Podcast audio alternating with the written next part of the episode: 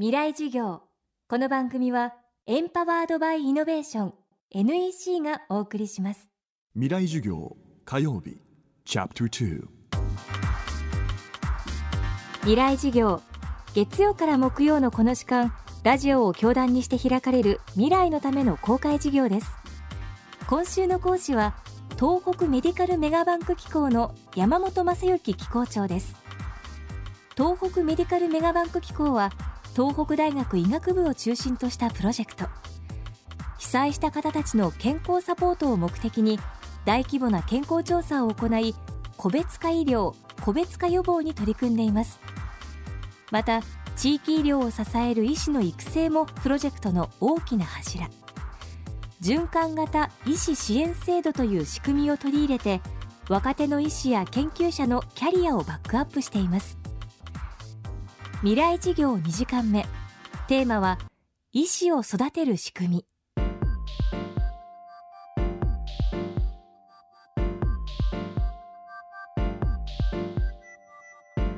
震災後ですね東大の医学部の学生東北地方の医学部の学生さんさらに全国のあの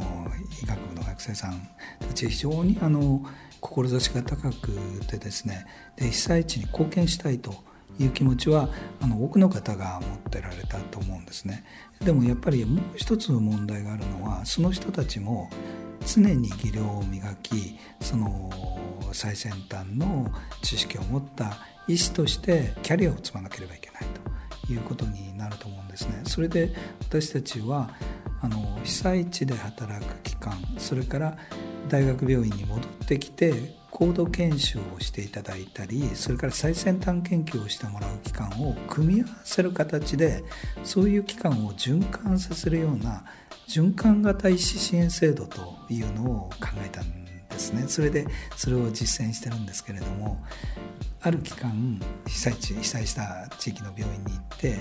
地域の皆さんと一緒に地域医療をやると。それをですねだけを続けているとモチベーションが続かなくなるそれから最先端の医学からも取り残されてしまうということなんでそれで1人の方が行ってる間残りの方は大学で研修してる。この方が帰ってくると次の方が行く。そういう形で循環しながら結果として一つの地域の病院のポジションは常に埋まってると。いう形のの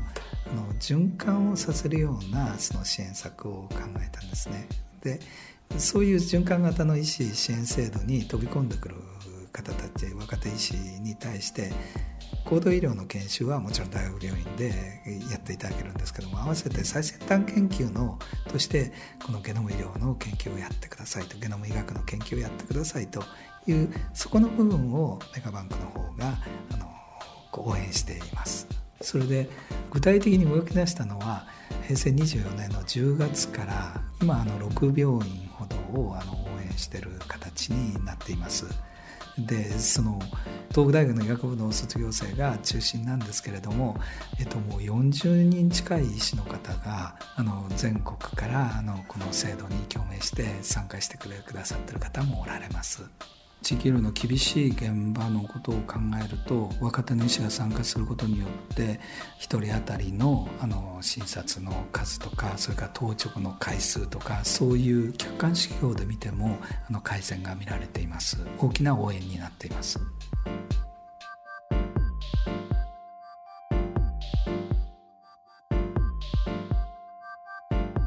東北メディカルメガバンク機構では循環型医師支援制度を支える医師を友クリニカルフェローと呼んでいます。友は東北メディカルメガバンク機構の頭文字です。サイクルは4ヶ月が基本。地域医療の現場と大学病院での研修や研究を4ヶ月ごとに循環することで医療スタッフのモチベーション維持と知識の向上に取り組んでいます。東北メディカルメガバンク機構について詳しくは機構のオフィシャルサイトをご覧ください。この番組はポッドキャストでも配信中です。バックナンバーもまとめて聞くことができます。アクセスは東京 FM のトップページから。未来事業明日も東北メディカルメガバンク機構山本正幸機構長の授業をお届けします。